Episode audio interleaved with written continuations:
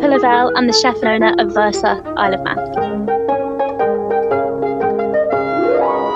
Um, so I've created the first batch of many to come of the first Manx dried herbs.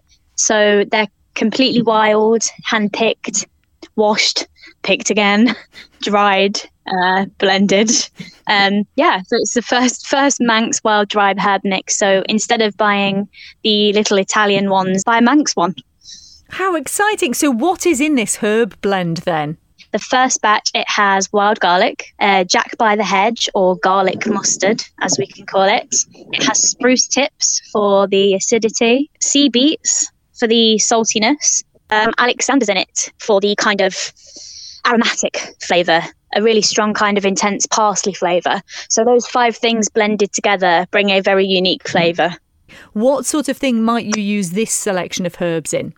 So this particular one, um, it's a flavour you probably won't have tasted before, um, and to be honest, it's very versatile. So it, I'd say the best way to use it would be to make what we call a compound butter.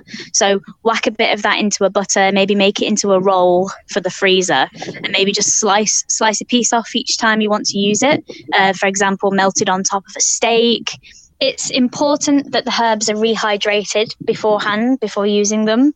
So either in a little bit of stock or water, or most probably Manx Ellerslie oil. That's the best way before using. And it's a really good way to inject the wild medicine cabinet into your diet. Apart from helping to make things taste nicer, some herbs are still used as medicine.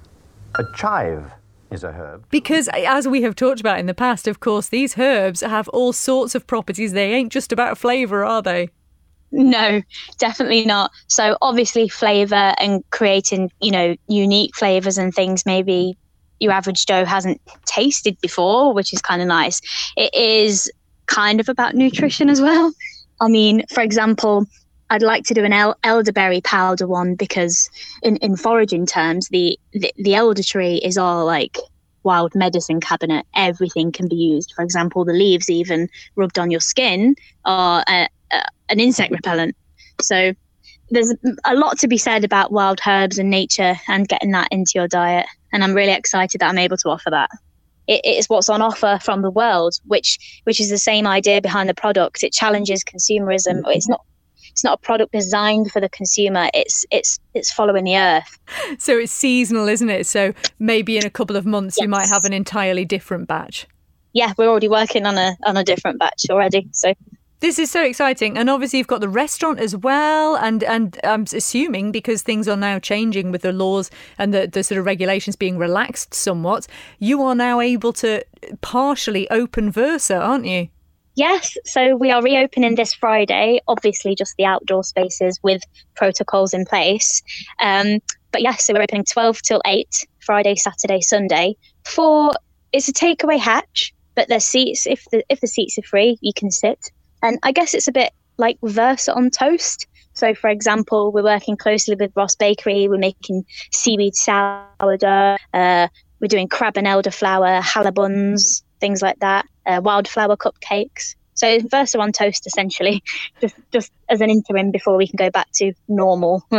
so tell us then where we can get these boxes of herbs, though, and they're really distinctive because they're in a, a metal tin, which has that real sort of nostalgia about it as well, doesn't it? on the way to drop off the first batch to the Port Erin, uh, the Good Health store, I sold half just walking down there. So I'm kind of a bit nervous.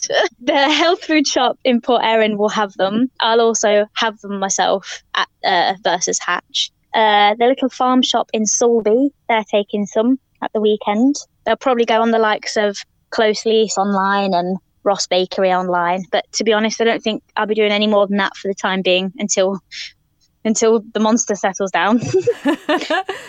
and also, I'm hoping that these these tins are a catalyst and you know a, a, vehicle for opening up conversation about sustainability and locality and actually educating people on the do's and don'ts and the can'ts and wills and won'ts of you know the etiquette of foraging and, and locality so fingers crossed it can create a voice as well